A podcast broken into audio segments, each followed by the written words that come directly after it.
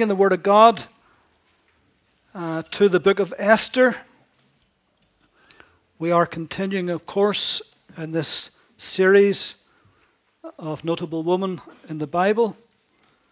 And today we want to uh, look at the wonderful story of Esther. Esther is one of those stranger than fiction stories. You literally could not make it up. The best scriptwriters in Hollywood could not have written such a gripping tale of intrigue and tension. There are so many undercurrents going on in this story.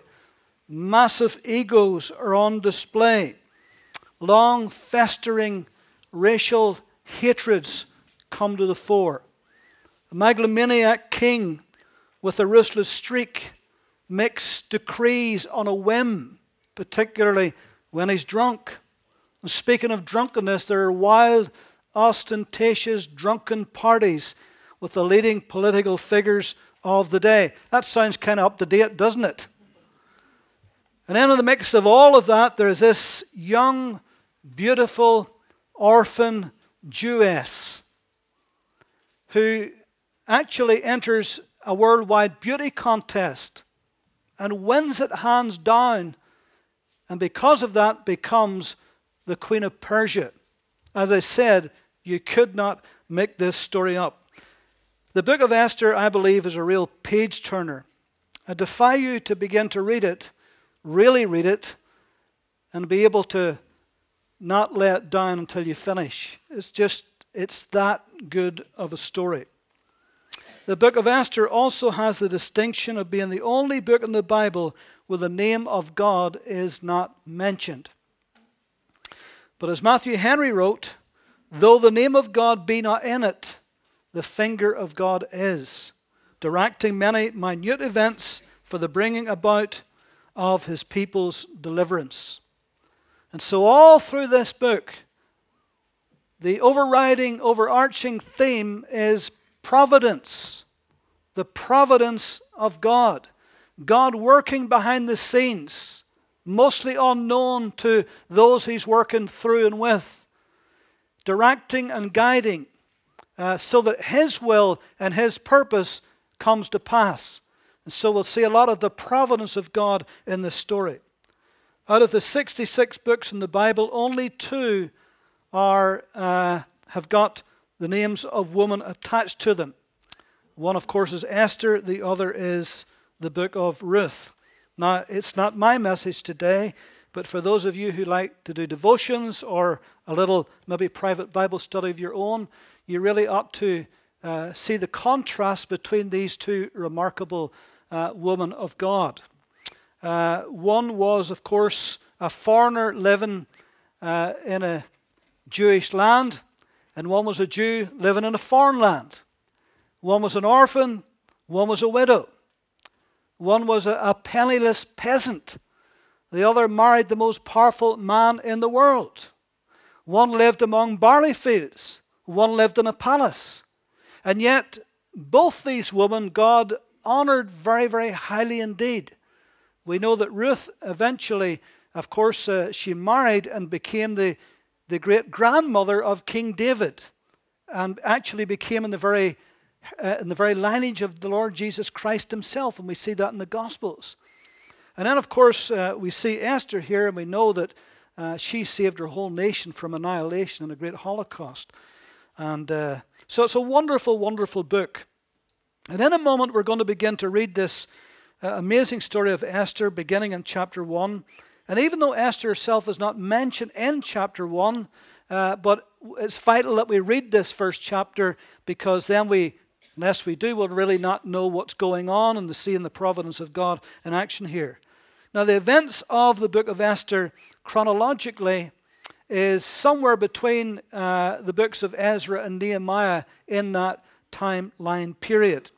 And we know that the book of, Esther, uh, book of uh, Ezra and Nehemiah, we know they deal largely uh, with those Jews who come out of the Babylonian captivity and rather than stay in Persia, went back to their homeland. And so Ezra and Nehemiah deals with them. But we also know that this book of Esther deals largely with those Jews whom, after they had been relieved of their Babylonian captivity, decided to stay in Persia and assimilate into society there. And so Esther deals with, with those Jews that are living in Persia. Now, the great Medo Persian Empire at this point here in our story was ruled by King Ahasuerus. Secular historians tells us that this is none other than Xerxes, uh, X-E-R, X-E-Z, Xerxes. Uh, this kingdom, this Persian kingdom, had previously been ruled by his father, Darius I, and by his grandfather, Cyrus. Now, interestingly, in Isaiah chapter 45, 100 to 200 years before Cyrus was even born, God prophesied, Isaiah prophesied from the Lord that uh, Cyrus would be born and he would be a tremendous aid and help to uh, God's people, and he was. And so, both Cyrus and Darius the first, both of them are involved in the, uh, in the release of the captives from Babylon and also in the rebuilding of the temple at Jerusalem. And uh, some believe that Ezra the scribe actually wrote this book of Esther. Now, it may have been him, we're not 100% sure. Uh, some believe actually it was, uh, it was Mordecai. Uh, we'll read about him in a moment. Uh, but the truth is, we really don't know exactly who wrote it. But what we do know for sure is that it was recorded in the chronicles, in the records of the kingdom of Persia. And it was there recorded. Now, this particular king, Ahasuerus, or Xerxes as he was formerly known, he had a son called Artaxerxes. And Artaxerxes uh, followed after him and he reigned in his stead. And it was Artaxerxes that Nehemiah was the cupbearer to. And it was through Artaxerxes, this man's son, probably by the influence of Queen Esther, his stepmother, that Artaxerxes was a great help to Nehemiah and remember sent him back to help to rebuild the walls of Jerusalem and actually paid for a large part of that to do that. So this is a whole dynasty we're talking about here over many, many years. Four kings we have just mentioned here. And so it's in the midst of this uh, where we're going to pick up this particular story. So anyway, uh, many Jews decided after their Babylonian captivity that they would stay uh, in Persia and they would assimilate themselves, to become part of Persian society. And even though I'm sure, particularly the most orthodox ones, the most Jewish ones, the most religious Jews, they would do their best to try to keep their religion intact as much as they could, but also they would obey the laws of the land at the same time. And, uh, but they would try to keep their Jewish roots and traditions going and keep them alive as indeed many Jewish people around the world today who's living in other nations do even to this day. Now, Mordecai, a Jew, uh, he remained and ended up working in the courts of Ahasuerus in the capital Shushan. Some of your translations may say Susa. Uh, Shushan was this great Persian city. It would be the summer residence of King Ahasuerus. He had other massive cities also. But this Mordecai, he ended up, and we don't know how, but somehow or other, he ended up working uh, in the courts of King Ahasuerus. And I suppose the best way to describe him in today's terms, he would have been a high ranking uh, civil servant, if we could put it that way. Now, this Mordecai, he raised as his own daughter his little cousin, uh, this little girl, uh, Esther, or Hadassah was her Hebrew name. Uh, her mother and father died. This is Mordecai's uncle and aunt. So he took, he was a much older man, Mordecai, but he took upon himself to raise up this little girl. He just didn't want her to be left. So he raised her up as his own daughter, as it were, even though uh, it was his little cousin. And that's how she comes into play in this story as well. By the way, the geographical area we're talking about here in our story uh, would be somewhere in the region of Iran, Iraq, modern day Iran, Iraq. Uh, the Persian Empire uh, was known as Persia uh, up until around about 1935. uh, whenever it became much more widely known as Iran, the Iran that we know today. In 1920, uh, the state of Iraq was brought into being, and it is believed that the city here, uh, Shushan, that the capital city of Ahasuerus, is actually about 250 miles southwest of, of Baghdad in Iraq today. And uh, so much, of course, that's happening in Iran and Iraq. Uh, there's lots of uh, old, ancient history, particularly throughout the Bible, relating to that. So, with all of that in mind, and with all of that as a kind of a backdrop to our story, uh, we want now to begin to read uh, from the book of Esther, uh, reading from the very first chapter. Are you all still with me? All right, I know that's sometimes a little bit Esther to take in, but it helps you to understand the story as we go through it. so, Esther chapter 1 and verse 1. Now it came to pass in the days of Ahasuerus, this was the Ahasuerus who reigned over 127 provinces from India to Ethiopia. So that gives you an idea of the, of the extent. Excuse me. Sorry about that. That gives me gives you an idea of the extent of his kingdom. This is from North Africa way over to India and everywhere in between. This was the most massive empire in the world. This was the superpower of its day. And he, of course, was the king. And in those days, when King Ahasuerus sat on the throne of his kingdom, which was in Shushan, the citadel. Now, the citadel actually was part of the city, Shushan, the capital, but it was this great fortified palace. Now, archaeologists say, not that there's hardly any of it left, but archaeologists tell us that Shushan, the capital, uh, was something about seven miles in circumference. So this is a massive, massive city. And just across the river from that, on a high plateau, would be this citadel this great fortified palace with all kinds of ramparts. It was impregnable, and it was the, the most fantastic palace of its day. The sheer scale of it and size of it and, and opulence of it, uh, it's almost hard for us to imagine uh, in this modern day. And so, which was in Shushan the citadel, that in the third year of his reign he made a feast for all his officials and servants the powers of Persia and Media, the nobles and the princes of the provinces being before him. When he showed the riches of his glorious kingdom and the splendor of his excellent majesty for many days, 180 days in all.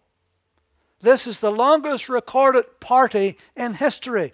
It lasted for six months, would you believe? Six months every day partying. Now, we don't know whether all of these nobles and leading politicians of the day, well, they all came at the same time and all stayed for six months at the same time. Perhaps not. Perhaps they came from various provinces at a time and lavish parties was held for them. Uh, and maybe they would go back and maybe return again, but because they had lots of business they had to do. But for what we do know is it lasted for six months and it was very ostentatious. It was very opulent. I mean, every kind of food would, imaginable would be set on the table and the drink would be flowing. Now, again, we only know this from secular history, but the reason why he invited all of his nobles and princes from all of his provinces was because he was planning a war against Greece. His father Darius had had two wars against Greece, both times defeated, both times he came back with a bloody nose. And so time had elapsed, and so Ahasuerus' son thought, well, it's time to get even.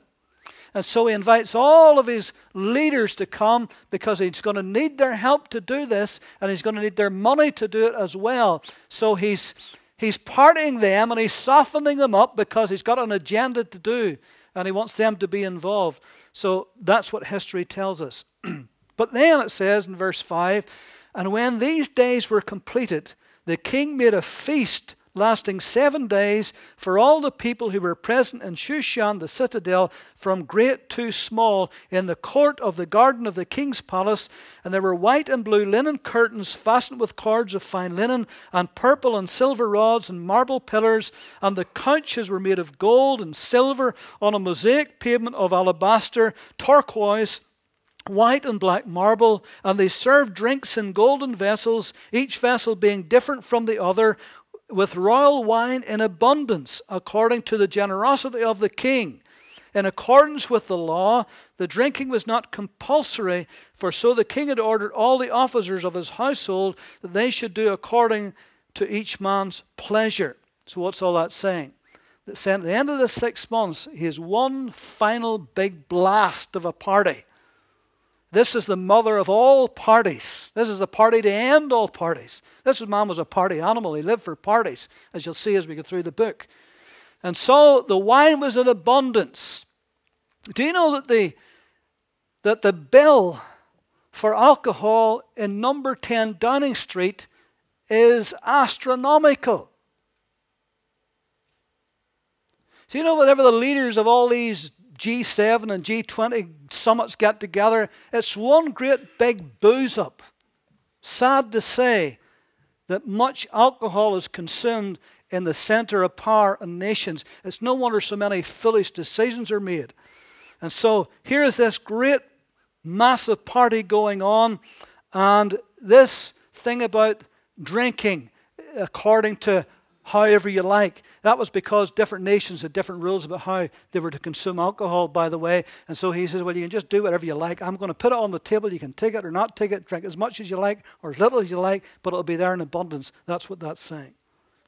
And then it says in verse 9 Queen Vashti also made a feast for the woman in the royal palace which belonged to King Ahasuerus. So here is this queen and while he's dining and wining the men, she's wining and dining the leaders' wives in her part of her palace. And you can be sure it would equally be as lavish uh, there as it was for the men also. So all these parties are going on. A lot of drink is being consumed. Things as people's beginning to lose their inhibitions. Their judgments are being impaired. All this is happening. And then on the seventh day, when the heart of the king was merry with wine. In other words, when he was inebriated, when his judgment was severely impaired with wine, he commanded Mehuman, Biztha, Harbona, Bigtha, Abagatha, Zethar, and Carcas, seven eunuchs who served in the presence of King Ahasuerus. Here's what he commanded them to bring Queen Vashti before the king wearing her royal crown in order to show her beauty to the people of the officials, for she was beautiful to behold. now, you'll see in a moment or two that actually she probably, and I'm sure was, the most beautiful woman in the whole empire. And you can be sure he handpicked her. And so, when they're well oiled, as we say, when they're quite drunk, and they're bored. He showed them everything he has to show them. The only thing left is his wife. And so he sends and calls, commands her to come. But listen what happens. Verse 12 But Queen Vashti refused to come at the king's command brought by his eunuchs. Therefore the king was furious, and his anger burned within him. He was incandescent with rage. Uh, why did she refuse? Because she knows to refuse an order from the king would not go down well. More than that, she knows that in all probability it could cost her her very life.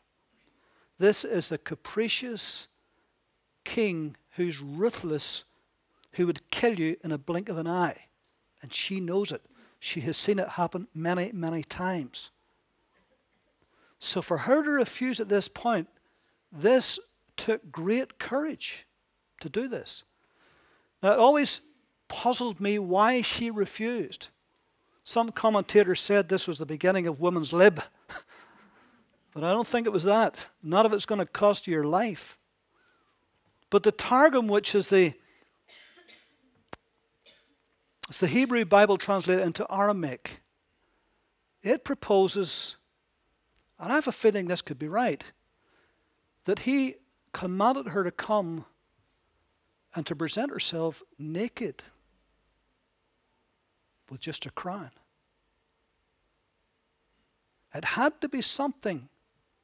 It had to be something desperate for her to refuse to come before the king.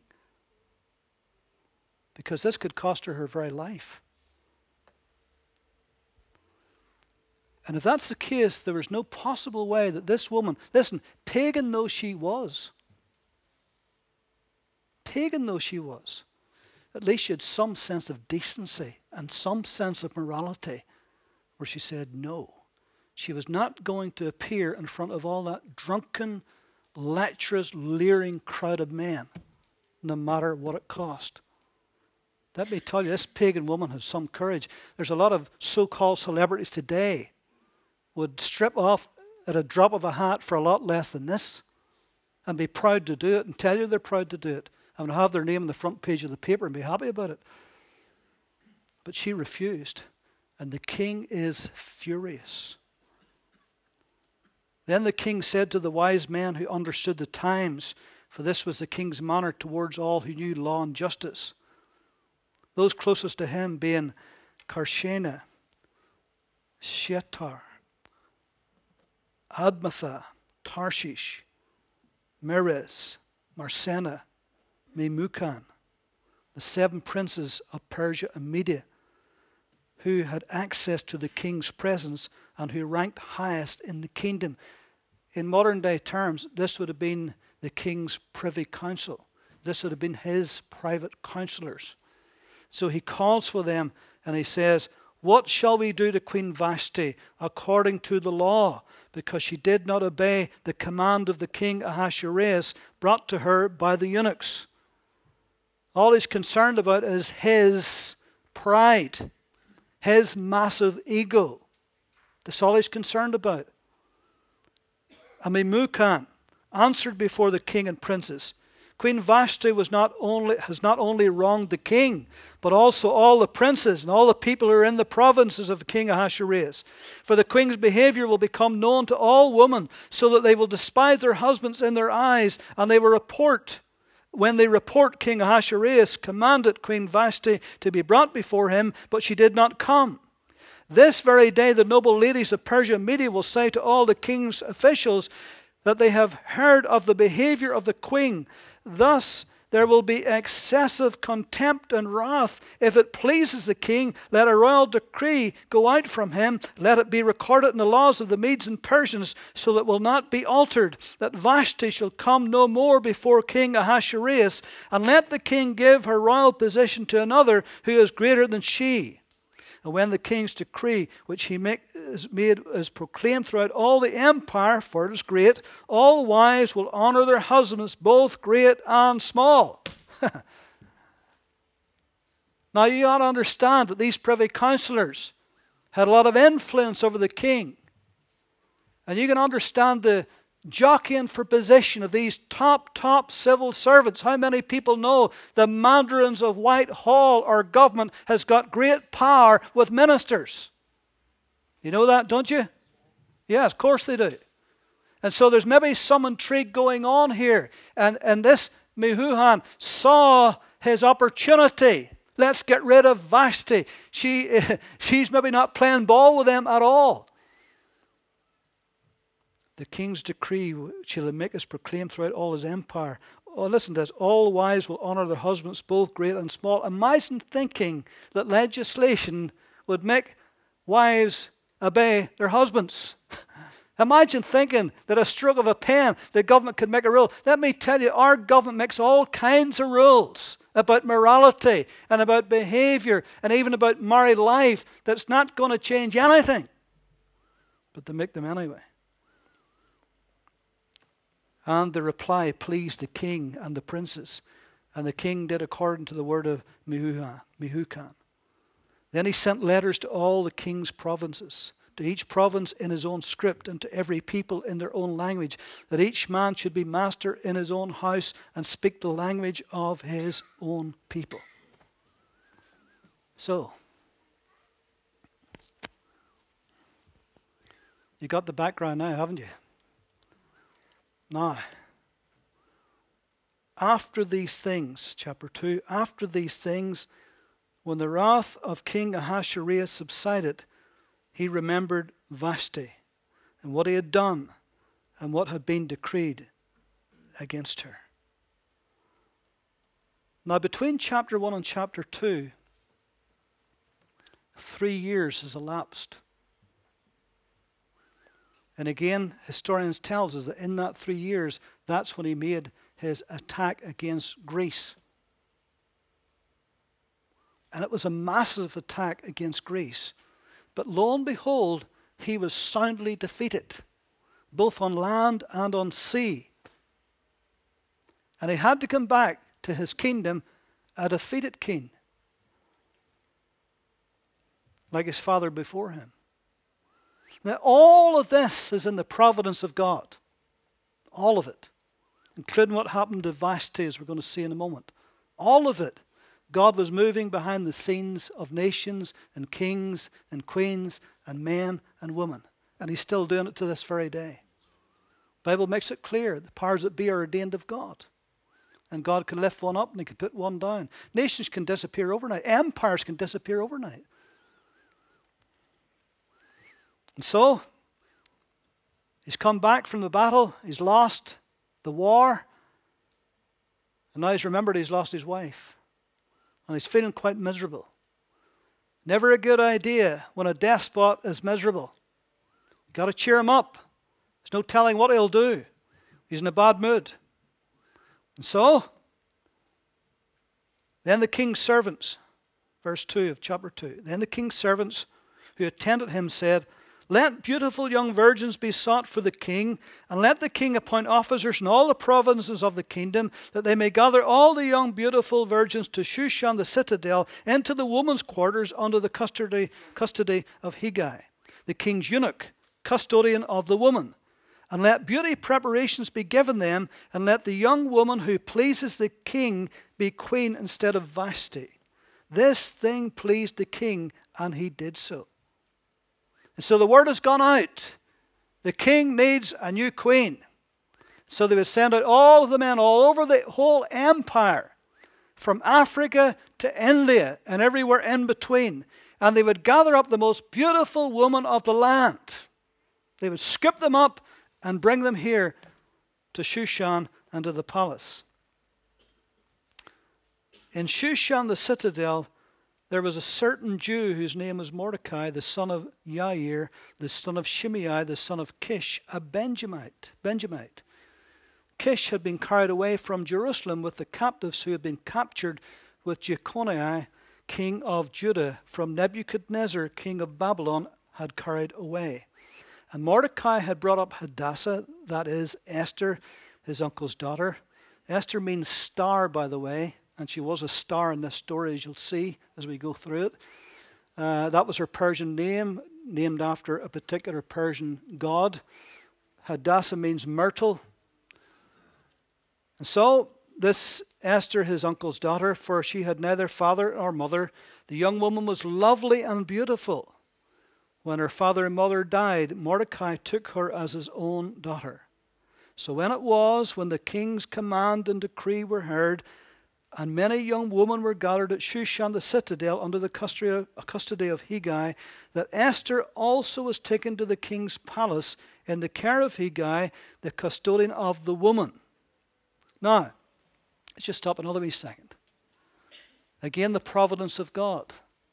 The king sends out to his whole empire to find a queen, and little did he know that the one that he was going to have was right under his very nose.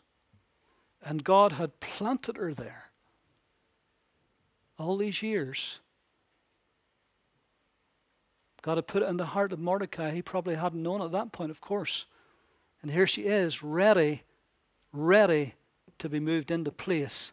Like a giant chessboard, God is moving the men and the pieces around according to his will and purpose.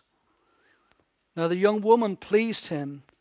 This is Hegai, the custodian of the woman, and she obtained his favor. So he readily gave beauty preparations to her besides her allowance. Then seven choice maidservants were provided for her from the king's palace, and he moved her and her maidservants to the best place in the house of woman. So suddenly she finds favor with this eunuch. Just like Joseph of old found favor, first of all with Potiphar, and then favor with the king, and favor with the jailer when he was in jail. God is a way of, of moving people into places of favor, and he's doing that with Esther here. It says in verse 10 that Esther had not revealed her people or family, for Mordecai had charged her not to reveal it. Why? Why did they not want her saying that she was a Jewess or he even was a Jew? Because there's still, still a lot of anti Semitism in the kingdom of Persia, even at that particular time, as we'll see more of that in a moment or two. So every day Mordecai paced in front of the court of the women's quarters. He wasn't allowed in there to learn of Esther's welfare and what was happening to her. Now, whether she volunteered, which is probably highly unlikely, or whether Mordecai actually put her forward as one of the contestants in this great beauty contest for the king, we're not sure. But again, in the providence of God, she's there. And so, he's watching out for his young cousin. Each young woman's turn came to go into King Ahasuerus after she had completed 12 months' preparation according to the regulations for the woman. For thus were the days of their preparation, apportioned six months with the oil of myrrh, and six months with perfumes and preparations for beautifying woman. That is a one year extreme makeover, isn't it? A year's preparation. Of course, they had found out in that time, just in case any of them He's no dozer, this king also, just in case any of them that came to him actually had been pregnant. Because he wasn't going to get the blame for any children that weren't his. So he's making sure that a good time has elapsed. Plus, that they'd be beautiful by the time they approach him. And of course, when the t- time came, they had to approach him, of course. Now, look what it says in verse 14. Sorry, in verse 13. Thus prepared each woman went to the king and she was given whatever she desired to take with her from the woman's quarters to the king's palace. In the evening she went, and in the morning she returned to the second house of the woman to the custody of Shaashgaz, the king's eunuch who kept the concubines. Now, sometimes we just read over these things, not really fully understanding the ramifications of what we just read. This was a beauty contest like no other. There was only one judge in this one. And she had to go in, every one of them, every night, night after night, go into the king at night and leave in the morning. I don't have to explain to you what was happening there. In Hollywood starlets, this would be the casting couch, to put it bluntly. And if you didn't pass muster, you'd have to go not back to the court that you'd been to for that year. You'd have to go to this other eunuch's place, Shaashgaz, where he had a whole harem for the king of concubines. And once you go in there, you're never ever out again unless and until the king may or may not send for you. So, any ambitions that you may have had of meeting a young man of your dreams and getting married are gone forever for these young women. Not only that, they would never ever see their families again, they'd never be able to return from their land again, and they're stuck here forever until the king probably dies. That's not a very nice position to be in, but that's what concubines were. They were just chattels of the king. He didn't care about them. Nobody really cared about them. They were just there for the king's pleasure, when and if he so chose. Now, in that setting, Mordecai knows that his young cousin Esther is also going to have to go into the king. And if she is not chosen to be queen, she's also going to be part of the concubines. And her life from that point will be effectively over. So, this is a very high risk venture. If he's the one who's been pushing it, he's taken a massive risk putting his young cousin in the line of fire here with this king. Now, when it came turn for Esther, the daughter of Abihail, the uncle of Mordecai, who had taken her as his daughter to go into the king, she requested nothing but what Hegai, the king's eunuch, the custodian of the woman, advised.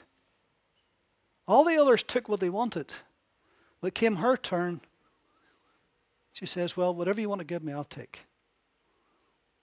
She wasn't going in with any ambition. And in fact, she was so beautiful, she probably felt that she really didn't need anything. Maybe a little bit of moisturizer, maybe a little dab of perfume behind each ear. That's all she needed. Her beauty would speak for itself or not, depending. But look what happens when she went in. Esther obtained favor in the sight of all who saw her. See, many times it's mentioned about her obtaining favor. See, this is the providence of God again. So Esther was taken to King Ahasuerus into his royal palace in the tenth month, which is the month Tebeth, in the seventh year of his reign. Now notice we've come from the third year to the seventh year. He had three years of war, now a year preparation to find a queen, so we're now into the seventh year. The king loved Esther more than all the other women, and she obtained grace and favor in his sight more than all the virgins. So he set the royal crown upon her head and made her queen instead of Vashti. Then the king made a great feast, the feast of Esther, for all his officials and servants, and he proclaimed a holiday in the provinces and gave gifts according to the generosity of a king. Verse 19. When virgins were gathered together a second time. So even though he's got his queen, he liked the idea of all these beautiful women coming from all over the lands, so he keeps that going. His harem's not quite full yet. Maybe he had hundreds. Solomon had 700 wives and 300 concubines. A thousand women, and it still didn't please him. Now, listen to this. When virgins were gathered together a second time, Mordecai sat within the king's gate. Now, Esther had not revealed her family and her people, just as Mordecai had charged her. For Esther obeyed the commandment of Mordecai as when she was brought up by him. So she's very subservient and submissive to this older man who treated her like a daughter. And in those days, while Mordecai sat in the king's gate. Two of the king's eunuchs, Bigthan and Teresh, doorkeepers, became furious and sought to lay hands on King Ahasuerus. Now, we don't know why they became furious. Some political intrigue going on here again in the palace. Said they sought to lay hands upon King Ahasuerus. In other words, they plotted to assassinate him. That's what that means. And so, the matter became known to Mordecai, who told Queen Esther, and Esther informed the king in Mordecai's name. Now she could have took all the credit for this for herself now that she's queen, but she didn't. She honors this man who brought her up as his own daughter. So she makes sure when she tells the king, "Hey, I found this out through Mordecai." She made sure he told him that. And when an inquiry was made into the matter, it was confirmed and both were hanged on a gallows. And it was written in the book of the Chronicles in the presence of the king. See that little line there? It was written in the books of the Chronicles in the presence of the king. That is so important to the whole story. And once again, it's in the providence of God. Once again, unbeknown to either Esther or Mordecai or the king or anybody, God got that written into the chronicles of the book of the king. so that later on, that would be an ace card to play in the whole scene that's going to unfold before us. So, this is a tremendous story of God working behind the scenes. You know, God's going to deliver a nation through this young woman. And God had delivered this nation before. Remember whenever they were in Egypt? Remember how God delivered them with signs, wonders, with great miracles? Remember how He brought ten plagues to Egypt and it opened up the Red Sea and then fed His people in the desert with manna, brought water out of a flinty rock to quench the thirst of two million people? You know, had this great pillar of cloud by day to shield them from the heat of the sun, this great pillar of fire by night to heat them in the desert. All great signs and wonders and miracles. But you can't find that in the book of Esther. No miracles, no signs, no wonders, no Red Seas opening, just the providence of God. He's still going to deliver his people. He's still going to do it but he's going to do it quietly. He's going to do it behind the scenes. Why am I telling you that? Because I know that in our difficult situations in life, many times we want an angel to appear, we want a Red Sea to open, we want a mountain to disappear, we want all kinds of things to happen. And sometimes it doesn't. We think God's asleep and he doesn't care. But maybe in those times, God is working his providence in our lives. Providence is so easy seen from hindsight. When you look back in your life, you can see the hand of God. It's hard to see it at the time, but when you look back, you can see God moving the scenery behind your life, bringing people across your path, things happening that you hadn't planned. You know, sometimes it happens, it's not so good, you hadn't planned that. But in the overall picture, he makes all things work together for our good. So things are shifting behind the scenes. And when you look back on it, you can say, the hand of God was in that.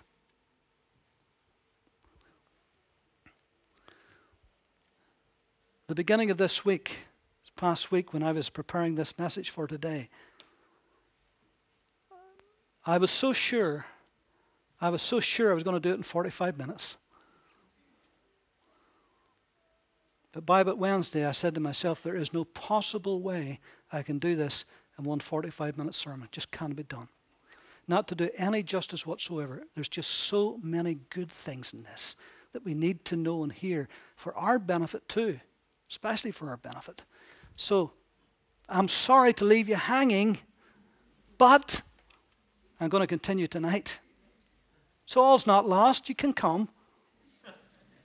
You don't have to stay away. You can come hear the second half. That would be wonderful. Praise God.